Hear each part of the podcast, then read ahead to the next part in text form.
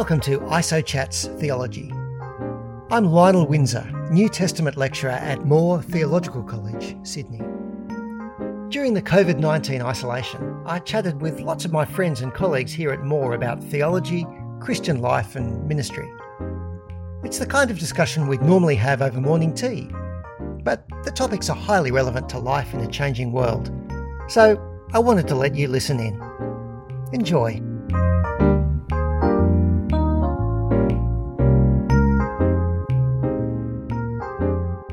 Part one of a wide ranging chat I had with my Old Testament colleague Chris Thompson about the meaning of righteousness and justification in the Bible. In this first part, we look at the meaning of righteousness. You'll also notice that I've had a haircut since we recorded the chat. Enjoy. Well, welcome. Uh, it's my uh, pleasure to uh, welcome today Chris Thompson, who's my colleague here at Moore College. Hi, Chris. Hi. Uh, Chris is a lecturer in Old Testament here at Moore College. Uh, and we actually just live uh, a few doors from each other. So uh, we're, even though we're doing this uh, chat in isolation, uh, we could theoretically walk on out into the street, lean over and say hi to each other. but we're not doing that. We're, we're, doing this in our, our houses for good reason.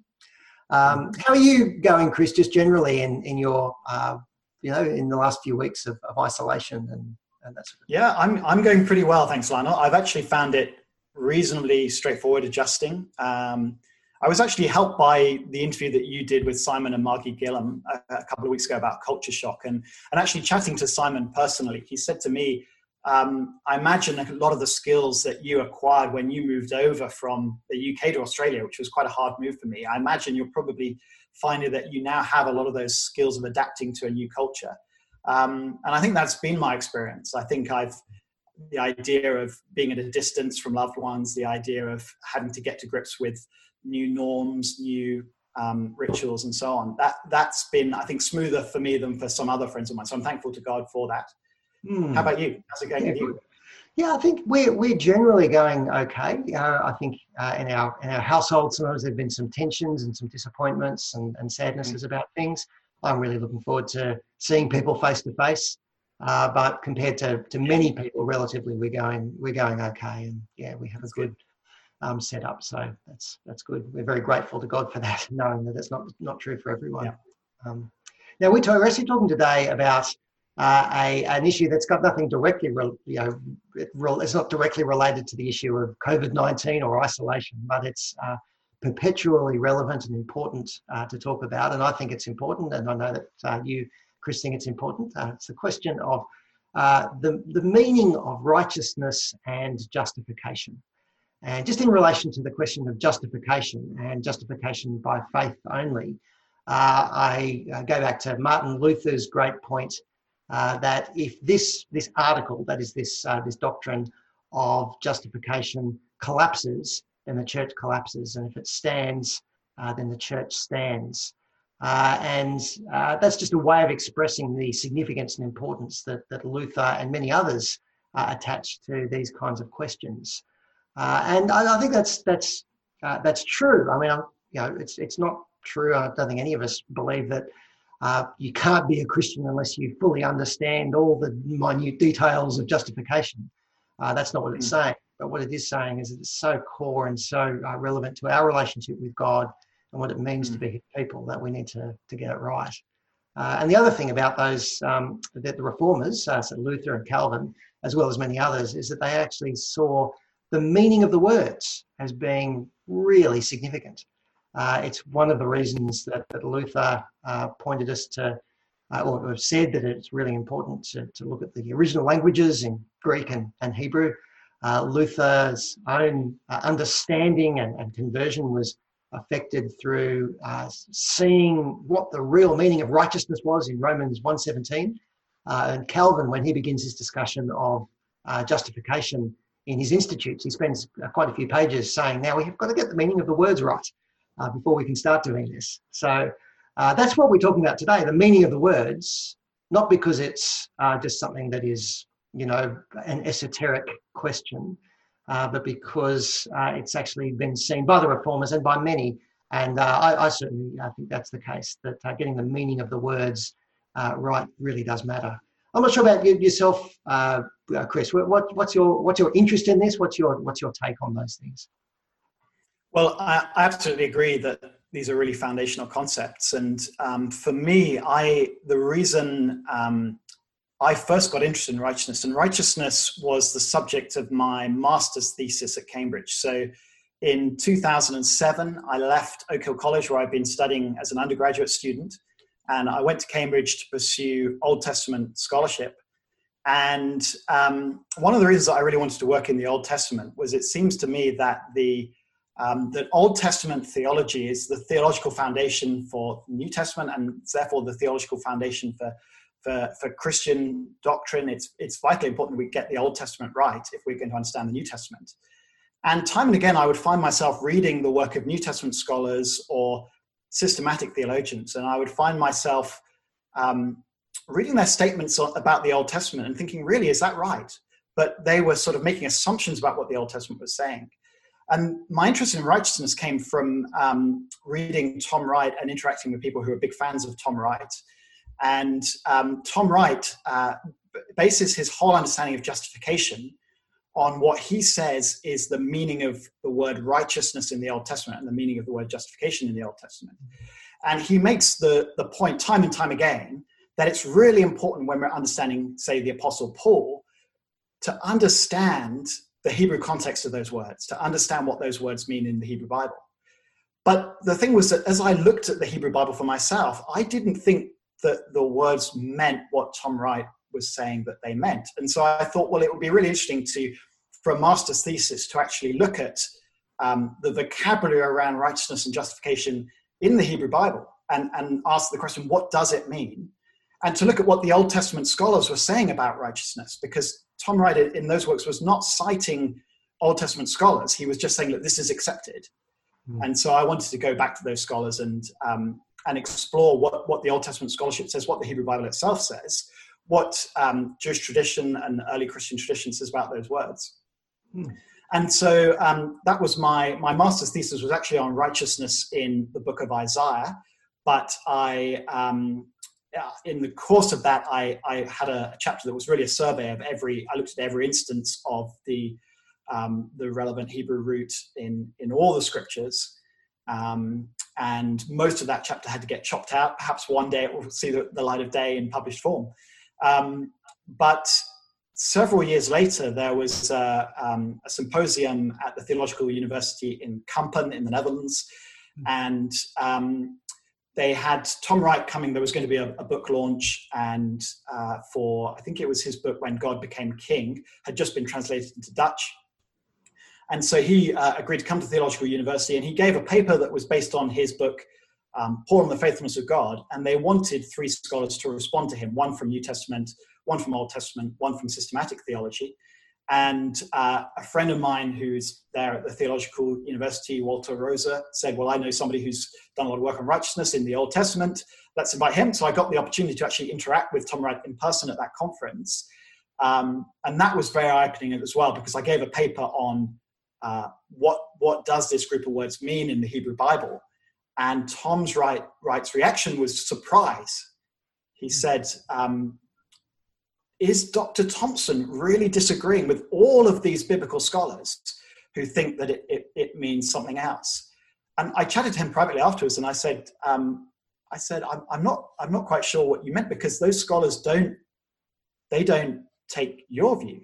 So he pointed me to a couple of um, specific references, and that led to a really fruitful conversation about the meaning of um, terms like forensic and relational as they um, as they're used in Old Testament scholarship, how he was understanding that Old Testament scholarship and then using those words and actually what the, the Old Testament tradition understands by those words. So actually that was quite eye-opening for me in terms of realizing what's behind, I think, quite a significant difference between Old Testament scholarship and at least Tom Wright's um, version of New Testament scholarship. Um, uh, and so I've kept up that interest since then, and I'm hoping um, at some point to publish a, an adapted version of that paper um, that I gave there and also gave subsequently at Cambridge. Great. That's that's good. I, I know that we've had a few discussions with that, but I, I wasn't um, sure of, of, that entire history. But that's that's that's really helpful. Uh, and I mean, my my own interest is a little bit less in depth, but I still I, I still do see uh, it is very important. So um, in in in just in my time um, when I became a Christian, uh, the the actual my, my own conversion was actually affected through understanding that God accepts me entirely on the basis of Jesus and what he's done rather than anything that's in me or any righteousness that's in me. Uh, and so that's been very important for me. Uh, and as time has gone on and, and reading the reformers and, and reading uh, in Pauline theology, uh, it's just come come back again and again. And um, I almost wish like I had uh, that I had more time uh, to to discuss these things. But this is my this is my excuse for us to to chat about it and for us to chat about it with with other people listening in uh, I hmm. guess, uh, because it is so important. And I've picked up similar things uh, from from reading things that, that Tom Wright and others have, have written and going, is that is that really the case?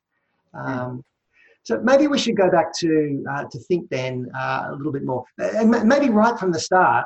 Um, you know, so, so you and I, we haven't really had a huge chat about this beforehand, but one of the things that we said beforehand is it's really important for us to, uh, right from the beginning, to help people to see that there's there's actually two very important. They're related, but they're also distinct um, questions here, or, or, or, fields or areas. Um, one uh, question or field or area, maybe maybe it's not a field, but one question is, what does righteousness mean generally? What does the word righteousness mean? Mm. Um, and the word righteousness, and then also just the general word group associated with righteousness uh, in the Bible, and, and therefore, particularly in the Old Testament, but moving across into the New Testament as well. What does righteousness mean? What's the range of, of meanings? What, what is it? What's the basic meaning? That's one thing. What does righteousness mean? And the second question is, well, what about justification? What does justification mean? And um, why is justification something that uh, Paul talks about and that, that um, is so significant. Uh, and those two things are related to each other, but they're not identical. Uh, and so sometimes the discussions can proceed as if, especially in the New Testament field, as I hear people in Pauline theology, they'll they'll say, "Oh, I'm," you know, they'll say, "Well, righteousness means," and then they go on to give a definition that sounds more like justification, um, thinking that they're defining righteousness, but they're actually defining justification but you can't really understand one without the other. Uh, and and so those two things are are, are distinct but, but separate. Did you want to, to add to that or clarify? No, I, I absolutely agree. And, and I think, uh, I mean, the field of study that I, I wrote my master's thesis on, and it's also one that I came back to after my PhD and postdoctoral work, is, is what we call lexical semantics. So that's to do with meaning of words. And one of the principles of lexical semantics is that when you have a group of words that share a root, um, which the terms righteousness and justification do in both Greek and Hebrew, they share a root, they're related etymologically. So they, they, they come from the same origin. But it's a, it's a basic principle of lexical semantics that you have to look at each word individually and you mm. can't assume that the, the meaning of one word transforms onto another. Um, mm. So if you know, if one of my students said to me that I was a uh, a terrific teacher, uh, you know, I'd be really happy. If they said I was a terrible teacher, I'd be really unhappy. But those two words come from the same root that has to do with fear. You know, am, am I awesome or am I awful? Um, and and it's like that with um, with righteousness and justification. Actually, I think the fact that in English we use two different roots, we use the right root and the just justify root. I think it actually um, helps us. But uh, you quite often read in, in works of biblical theology, um, oh, it's a real shame that in English we don't have one word that covers for both. And so people make up words like righteousify. Um, mm. uh, or you know they talk about justice rather than talking about righteousness but i, I think they are distinct words and i think they uh, express different concepts mm, okay so that's uh, that's helpful and theologically it matters too because Absolutely. Actually, if you start talking about righteousness, then you're not necessarily talking about justification uh, and our right. standing for God, and vice versa. So uh, to get that, well, then let's let's ask the question. Then what? Let's start with righteousness. Um, mm. I, I, I, want to ask you from your from your research in Isaiah and the Old Testament and elsewhere, what what is righteousness? What does it mean?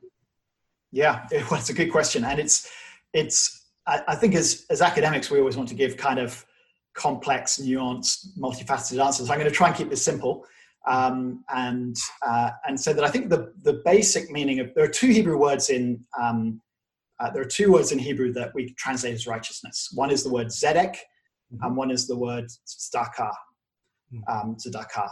Mm. Um, so they come from the same root. They both have uh, tzadeh, dalet, kof mm. as their three root letters. So they're related, but they're they're not exactly synonymous. So um, and both of them tend to get translated in the Greek Old Testament as dikaiosune. So both of them, I think, are relevant when we come to understand the Greek language.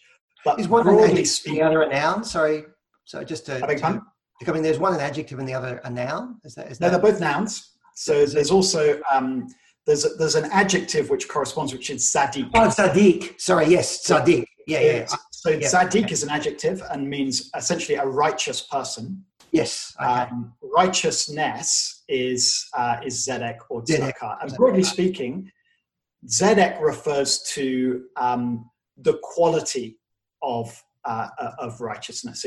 If you're a tzaddik, then you're um, you're somebody who is characterized by zedek. Um, it's um, uh, it means that you're uh, you're a good person. You could you could understand it as moral goodness, mm. whereas tzedakah typically refers to good behavior. So it's actually an action word, and you can. Um, not every Old Testament scholar agrees on that distinction, but there's a few significant articles which I think prove it um, uh, beyond any reasonable doubt. I think in my mind, there's some overlap. But what you find, for example, is that the word to do in Hebrew, that verb, uh, quite often has tzedakah as its object, but it, it, never has zedek as its object. Mm. So zedek is not something you do, tzedakah is something you do. Um, and you often find uh, zedek used uh, in a construction we call a genitive of quality. So you find you know, paths of zedek or um, weights of zedek and so on. So it's a, it's a word that can be used to describe the quality of something but it's a moral quality. Um, the, the, there's a few cases where it's used with inanimate objects like weights or scales, but I think even there it has moral connotations. The idea is that you're not um, cheating in your weights and measures and so on. Mm-hmm. And, and I think it's really important to stress it is a moral quality. So whenever it occurs in combination with other phrases, it's phrases like uprightness, cleanness of hands, um, it's contrasted with wickedness and one of one of the best ways to to work out what a word means is look at its opposites. Um, it's it's used in um, uh, in some cases it's used in a, a, law court setting a forensic setting but it's really important to stress and this is one of the points where um, i differ very strongly with tom wright. In the law court setting to be um, zadik um, to possess Zedek. It's not um, something that the court confers on you. Hmm. It's it's whether you're actually innocent or guilty of, of that particular crime. So uh, a tzaddik in the law court setting is an innocent person, not hmm. somebody that the court has found innocent. And so the reason it's being used in a law court setting is because the law court is seeking to determine whether this person is uh, so I think, Correct. Yeah, yeah correct. Yeah, so you get past like in Proverbs, I think it's seventeen fifteen. It says somebody who justifies, that is, acquits the wicked, hmm. uh, or finds in favor of the wicked, and somebody who condemns the righteous, who um, finds against the person who is in the right, they're an abomination to, to the Lord. But you hmm. can see that that would be a contradiction in terms if you didn't become a tzaddik until the, the court had actually found in your favor. It's mm. theoretically impossible, although grossly unjust, to justify the guilty. Even theoretically possible. The innocent. Yeah. yeah. yeah, yeah, And so that's that's what an unjust judge would do, or an un, an unrighteous judge would would do. Yeah, I, I you see, I, I think what you're saying there is, is, is exactly what I've seen. And I, I, I, remember the passage in, in Tom Wright's book on justification, where he makes it very, very clear and he says, no good Reformed or Lutheran theologian mm. could ever disagree with this. He says yeah. that righteousness is not a moral quality, he says. Yeah. And if you're a good Reformed or Lutheran theologian, of course you'd agree with me there. Um, and then Which is odd because Tom Wright says again and again that, that, you know we need to go back to the Bible and look at what the Bible says. But there he's sort of you know he's saying well you, my theological framework makes me say this and yes I, I yes. agree with you. I think I, I think he's he's wrong about that. Yeah, I, I, but I think the reason, and here's here's my here's my guess, um, but I think the reason he says it is because he's ref, he's he's um, confusing righteousness with justification. So mm. that is um, no good Protestant or Reformed theologian would disagree that justification is is about you know it, it's not about the quality within us it's it's about mm. uh, god's declaration or however you want to put it um, so in terms of justification that's that's true uh, but just in terms of what the word righteousness means which is what we're talking about right now um, mm. that's not true and we need to be um, understanding what righteousness means first yeah. before we start discussing what justification means to see what justification is so surprising Absolutely. Um, like, you're, you're a New Testament scholar. Would you say the same is true of the New Testament when, when Paul, for example, talks about dikaiosune? Is he always talking about righteousness in that sense of um, moral behavior? Yes, I, I would. Um, and I, as I as I look it up, as I look at the dictionaries of uh, BDAG and others, that's that's how it, it comes across. Um, mm. However, I'm saying that as a New Testament scholar, where currently I know that as I read many other, many eminent New Testament scholars, I'm, mm. I'm not actually agreeing with them at that point uh, because mm. I think that they've actually confused righteousness and justification. Uh, so I hmm. think many New Testament scholars do that. And that's actually quite unfortunate in, in many, many ways. Uh, and we've forgotten that. But, uh, but certainly for my money, I would say, yes, that is the case. That uh, righteousness, dikaiosune, um, and the dikaios, that the, the, the, adjective that describes the person, is, is a moral quality. Uh, and that's actually what makes justification so surprising. That's, that's the issue.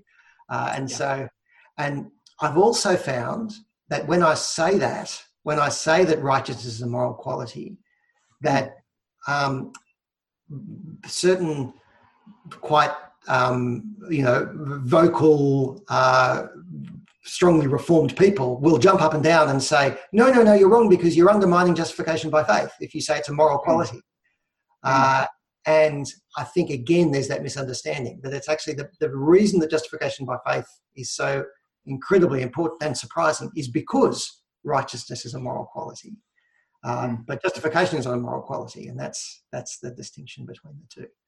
Uh, I know I feel like I'm labouring the point here, but um, I think we need to to, to do that to, uh, to help us to see that. But yes, yeah, so I, I agree there. Um, yeah, so so so it's, it's yeah, it's moral. It's moral. It's it's measuring up to the moral standard, and therefore the word the, the English word right actually is pretty good as a translation because righteous because right and wrong we use right and wrong for moral qualities, uh, and so righteous is is a mm. is a reasonable thing to do then i guess i mean i think the word the word we normally would use is good you know you hmm. would say um, you know noah was a good person in his mm. generation it doesn't mean that he's perfect mm. but he's good um, yeah. and i think i think it's it's helpful as well i think to to note that righteousness is something that it's a there's a scale it's not something that you either are righteous or you're not righteous so you can be more righteous than somebody else. So there's a few passages, for example, um, Judah and Tamar in Genesis 8, 38. Um, he says, um, She is more righteous than I. Mm-hmm. Or um, Saul says to David, You are more righteous than I. So it's, it's, it's not something that you either are or you're not righteous. It's something that there can be degrees of. And I think because there can be degrees of it, you can say without contradiction that um, a particular person is righteous, and yet there is no one who is mm. wholly righteous. There's no one who's entirely righteous. Mm. Um, just as Jesus does um, with the word good. so Jesus says in, in Matthew 5 that God makes um, the, uh, I forget if it's the sun or the rain, um, he brings the, the sun or the rain on both the good and the evil. And he uses a plural noun there. So what he's saying is, you know, God, God shows favor to all people, both good people and bad people. Um, but later on in Matthew, he says, you know, there is only one who is good, mm. you know, God. So um, how, how is it not a contradiction that uh, there are good people in the world and yet no one is good apart from God? Well, because you can use the word in an absolute sense or in a, a relative sense. Um, and I think that's that's significant because it actually means that um, the the good things that we do, um, you know, they're not irrelevant to God. You know, God does note them and regard them as righteous. But um, I think it's also true that um, because we all sin, that righteousness that we have that, that, that comes to us because of our good deeds, it's not sufficient for us to then be able to approach God um, as though we hadn't sinned ever. Mm. So I think that's that's an important distinction. Um, that you know, I can say Lionel Windsor is a good person, um, and at the same time, I can say, but he's not um, he's not good in the way that Jesus is good. He's not hundred percent good. He's not somebody who has no sin to declare when he he meets God on the last day. Um, can, can, I? And I, I, yeah, I think that's very right. Um, can I come in there to, to uh, just to run something by you? Um, mm. uh, and that is that the thing about um, th- these words tzedek um, and uh, as, as well as dikaiosune in the uh, in the Greek uh, is that often they're words that are talking about uh, measuring up to a, a, usually a moral standard, conforming yeah. to a moral moral norm. And so partly it depends on what kind of standard you're using uh, as to whether you determine that someone is righteous or not. Uh, and so, if the standard is, for example, in the Psalms, David pleads his righteousness. And he's doing that in the face of his enemies, and he's doing that in the face of, of the, the wicked. And he's saying, Well, look, look at me. I've, I've, I've I trust you, God. Uh, vindicate me because I'm righteous. Uh, he's not saying vindicate me because I'm uh, completely morally perfect. Uh, yeah. And the case with Bathsheba is just an obvious example. But that's not what he's saying. He's just saying in terms of the standards of, of you know whether or not uh, I, I am doing the right thing by following you and mm. um, basically being innocent in this situation, I'm righteous. Yeah. Uh, so so vindicate me, uh, yeah. and that's that's true in uh, in in many places. Yeah, I think that I think that's true. I think um, the I mean there are different interpretations of those phrases. There's a whole monograph um, has been written on it, um, um but um, I think that's that's important to say. And, and and perhaps I should have said this earlier that that righteousness can be used in in different ways.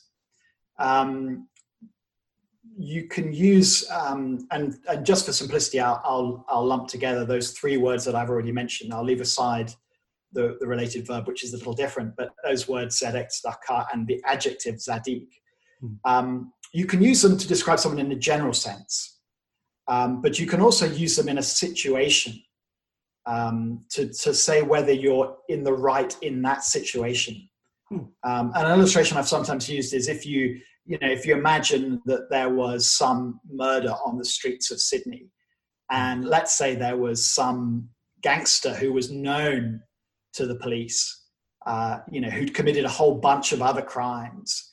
Um, let's say that, that that mobster had a cast iron alibi and turned up in court and said, "I'm innocent," and the judge says, "You know, I find you innocent." That doesn't mean that that person hasn't committed any crimes. It means that they're innocent of that particular crime. And so sometimes the word zadik is used for innocence in relation to a particular crime or a particular accusation. Hmm. Sometimes it's used in a general sense of somebody's character. Hmm. And that's what Old Testament scholars mean when they talk about the forensic use. And I hmm. think this this this hits on I think one of those misunderstandings that I mentioned with Tom Wright because when we had a, that conversation in Kampen, um, he said to me, Well, look at Skinner's commentary on, on Genesis, the ICC commentary on Genesis. Um, uh, look at he uses the word forensic in uh, in describing um, the interaction between Judah and Tamar, and and he does indeed, but but he means by it that that that um, that she's righteous in that particular situation that they're in. It's not a general statement of her character. So to clarify, that, um, sorry, just to clarify that that is when when Judah says to Tamar, "You are more righteous than I." Uh, yeah. There's a sense of that. There's it's it's like a, a metaphorical quasi law court sort of thing. Exactly. Is, yeah, exactly. If there was a for a judge in this in this issue, then exactly. But the judge has not yet declared the verdict. Hmm. Um, but nevertheless, Tom Wright has, has taken that word forensic and taken it to mean that means it's a legal declaration. Hmm. Um, so, um, but you also mentioned norms, and I think that that um, leads us on to the the second important thing it's important to realize about the Old Testament scholarship is that um, there's been a, a, a debate, um, probably um, probably going back to, to Cremer. I know you've done some work on Cremer. I'll ask you about about him in a moment. But um, but at the end of the 19th century, Cremer introduced this idea that righteousness was something relational. And Old Testament scholars have debated uh, is, is righteousness about relationship or is it about norm? And you'll find in a lot of the discussions about righteousness among Old Testament scholars, that's the way the debate is framed. Is it a relationship or is it a norm? And basically, what, what the norm people are saying um, is um, that there's this that righteousness is to do with conformity to a standard. And, and early on, people were getting that from their understanding of the etymology of the relevant words. So the idea is that righteousness is to do with um, uh, meeting a particular standard. Mm. And those phrases I talked about earlier, like the scales of righteousness and the, the weights of righteousness, people were saying, oh, it's not to do with integrity and honesty, it's actually to do with just um, you know their, their proper weights. So there was this idea that, that righteousness was all about a norm. But then others came along and they said, well, um, no, it's not about a norm. It's not about an objective standard that always applies. It's actually about a relationship. Um, and righteousness is doing what is right within the confines of a particular relationship, and the relationship determines what is right. So, not every Old Testament would, scholar would agree with the way that you put it, that it's about a norm. Yep. A lot of them would say it's actually about a relationship. Now, for what it's worth, I think it's a bit of a false dichotomy. Um, the Judah and Tamar, it, that episode in Genesis 38. For some reason, that's the example that everyone goes to to say it's about a relationship. And the idea is that the reason that Judah is able to say, um, she's more righteous than I, is, is because even though she's done something wrong, if you, if you remember the story, she's pretended to be a prostitute and she slept with him and then she's got pregnant. The argument goes, but but she rather than he did what was required by the relationship. Now, um, the reason I think it's a false dichotomy is I think whenever you've got the question of is somebody doing what's right or are they doing what's wrong, um, there's normally a relationship involved at some level. Uh, at the very least, in the Hebrew Bible, you've got the relationship with God and the covenant framework that's that's helping us understand what is right and wrong in a particular context. But I think at the same time, there's always a norm as well. So there's a norm of how I should relate to my father. There's a norm of how I should relate to my servant. There's a norm of how, you know, in the Hebrew Bible, I don't have a servant personally, but um, but norms and relationships, I think, are both part of the context. Mm-hmm. Um, what I would say is that is that the the word itself doesn't um, bring with it those associations. It's it's the context. So um, just in the same way that a um, a tall ship is taller than a tall man. Mm. I think the word tall is not tall with reference to some objective standard. Um, it's just tall, and the context tells me what I expect of tallness in a particular context. Mm. Now, with relationship, um, Tom Wright's understanding, which I think is quite unique to him, I think even old uh, New Testament scholars um, don't tend to follow him on this. Um, his understanding is that righteousness means being in the relationship. Mm. So, um, and again, he cites Old Testament scholars, um, people like Gerhard von Rad and others, and he, he says, well, they say that righteousness is a relational concept. Uh, and he takes them to mean that they think the righteous person is somebody who is in relationship with God, somebody who's in the covenant, one of God's covenant people. Hmm. But that's not what they mean. What they mean by relational is that the, the, the framework of the relationship, and in particular the covenant framework, is what tells you what right and wrong looks like. Hmm. So that, that's really significant. When, when, um, when I read Romans 4 and, I talk, and it talks about God crediting righteousness, as I, as I read that as an Old Testament scholar, it seems to me that it, it means that God gives the credit that, that's due to somebody who's done right, somebody who's, who's um, fulfilled God's requirements. But Tom Wright reads that completely differently, and he thinks that crediting righteousness means declaring that somebody is one of the people of God in that relationship with God. So mm. that's quite a significant um, distinction yeah, definitely. I'm just reflecting on. There's a number of things to reflect on. Just in the last you, you, said about Tom Wright in his translation of, of Romans uh, in the New Testament for everyone. I think it's called. Um, he'll actually, mm. when he comes to the word righteousness, there, um, he'll actually translate that as a member of the covenant. So he won't translate it as righteousness. He'll, he'll he mm. thinks it means um, uh, it's a membership word. Uh, as is so so that's certainly true. But I don't really know if many people follow him on that. Um, yeah, and I think that is right. So in my in my head, I just had the idea of conforming with the norm just just there, but I'd never seen a huge dichotomy either. Uh, partly because the thing about morality um, is that it so often has to do with relationships. Uh, and so, what, what, what is right and wrong? Very often, it's got to do with how we relate to people. And if it hmm. isn't, doesn't necessarily have to do with how we relate to people, uh, in the biblical worldview, it has to do with how we relate to God. And so it's always caught up with a conformity. If it's a conformity to a norm, it's an, a norm that's been established by God the Creator.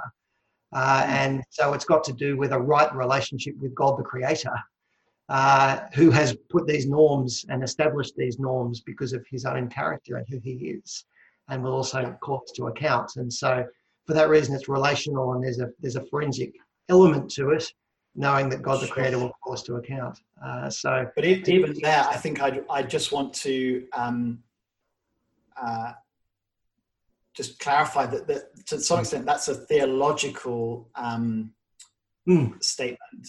Right. The yeah. word itself, I think, doesn't imply anything about a relationship with God. So, for example, um, Gentiles yeah. can describe themselves as, as Tzaddik. So when Abraham um, uh, spends time with um, Abimelech, uh, a Gentile king. And Abimelech, you remember that Abraham says that Sarah is actually his sister, and so Abimelech takes takes her into his harem, and mm. he says, I, and, and, then he's he's um, he's afflicted by God, and he says, "Look, um, we're a, a goy tzaddik, we're an innocent nation." Mm. Um, yeah. He's not saying anything about their relationship with God. He's just saying you know, I didn't do anything wrong. I didn't touch her. Mm, um, yeah, yeah. So, so it, it is a broad um, word that, that can be used theologically. So it's a very, very broad word, and it's really important that although it does, it's it might be used in a particular context with particular theological shape and particular theological overtones. They're not intrinsic to the meaning of the word, mm, and I mm. think um, uh, you know this is something else where. Um, uh, I, I, would differ with Tom Wright. He thinks that the word is inherently a covenantal word. I just happen to think it gets used a lot in the context of the covenant because the covenant is everywhere in the Bible. Um, it's often in the background, if not in the foreground. And so Tom Wright will point to passages where um, the, the vocabulary of righteousness is used in close connection with the vocabulary of covenant. And he'll say, well, that proves that it's a covenantal word. Uh, and I would say, no, it proves that they're associated, that they can, they can coexist in the same context. But it doesn't tell you that the word can't exist outside of a covenantal context. Mm. Um, mm. Yeah. So and we've got to be careful, as you said at the beginning, between uh, the meaning of the words themselves and then the sort of theological things that we can do with those words and um, what what they come to mean in whole sentences and paragraphs and books. That's right. That's that's important. It, it just the basic observation that the translators, the Septuagint, were very happy to use dikaios, dikaiosune, which it was a word that's very common uh, mm. all, all, over the place in, in Greek and um, isn't covenantal word in, in general Greek. It's it's a word that mm. means basically being being right. It's used a lot by, by Plato and a whole lot of other people. uh, to mm. mean being, being right, um, just, um, proper, you know, properly set up, uh, goodness, uh, etc. So, mm. yeah, I think that's that's helpful. Um, let's well, okay. So righteousness. We, we I think we've, we've we've explored a little bit about that that meaning of righteousness. Was there anything else that you wanted to say before we start to talk about justification? Then was there anything else? Well, I think one thing that might um, might segue a little bit into justification is that um, one of I mentioned that there's a whole bunch of complications around the word, and there are. It's both those words zedek and tzedakah. They change their meaning in late biblical Hebrew and on into the, um, the, the pre New Testament period.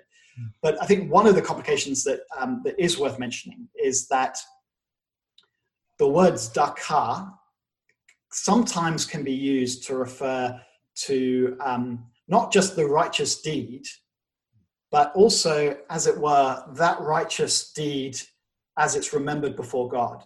And I think the, the metaphor that's in view is the metaphor of, of God keeping an account. And this is a metaphor that, um, that, that comes up a few times in, uh, in the Hebrew Bible. Um, I think you find it, for example, in Psalm 32, which is a really key text for justification um, because of the way that Paul uses it in Romans 4. But in Psalm 32, you've got this idea of sins being blotted out as a, a way of expressing divine forgiveness. And so the image is that God has a book where he records sins. And there are a couple of places as well where it, it seems to be um, that, that, God is recording righteous deeds in a book.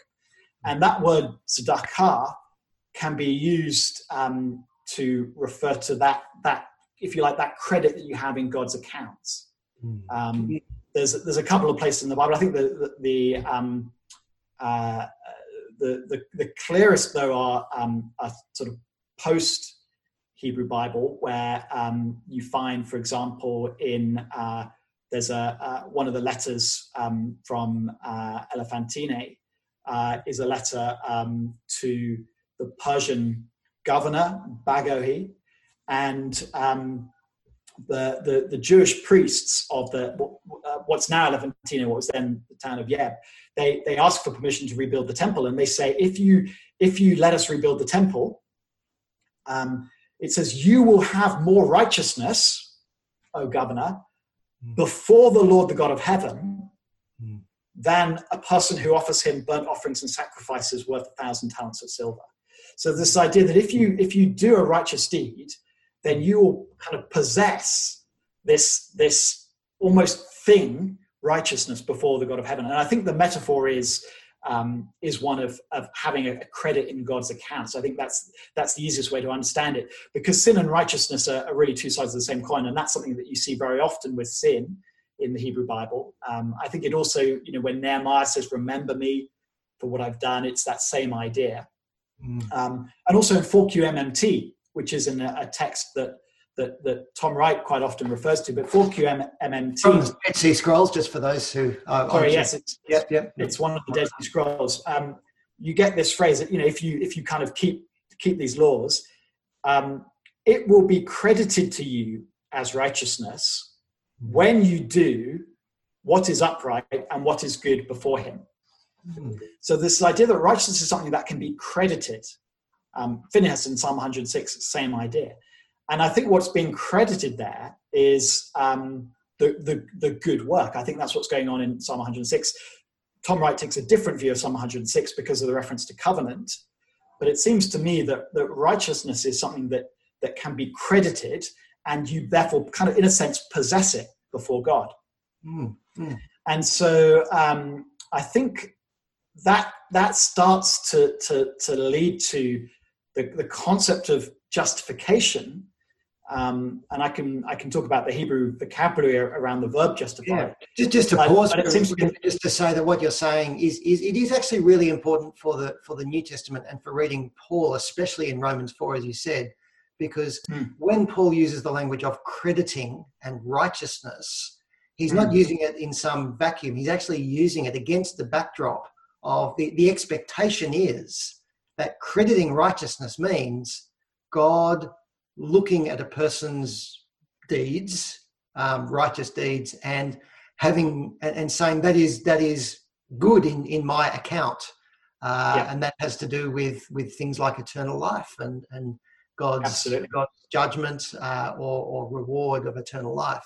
That's the kind of concept that people have in their heads as Jewish people uh, when that language is used. Yeah, just to just to clarify that. No, I think that's helpful. In, in the Old Testament, there's a basic framework, um, and and the basic the, the basic framework of the way that God interacts with righteousness and wickedness is that God rewards righteousness and punishes wickedness. And and if he doesn't do that straight away, then the idea is that you have this book of account and that God keeps record, and that in the future uh, your, your sin will come back at you, your righteousness will, will come to you as a reward. And I think when um, when we then ask the question, well, how is it that God is is gracious towards um, people who are sinners? Uh, then then that's that's a really important theological question. But it's a question that comes within a basic framework, which says that normally you expect if you sin that you're going to be punished for the sin, and you expect if you do something good that you're going to be rewarded for it.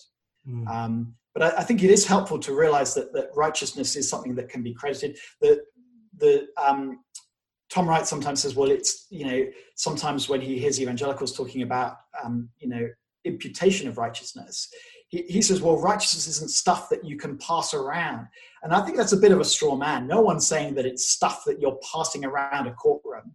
Um, what you're saying is that it's actually a record in a book that you can you know you can cross it out you can um, you can cross it out or you can write it in. And so hmm. you could theoretically cross somebody's sins out.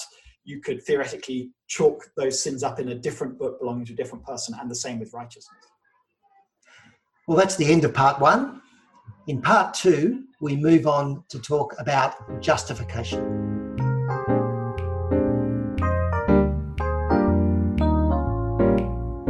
You've been listening to IsoChats Theology. I'm Lionel Windsor, New Testament lecturer at Moore Theological College, Sydney.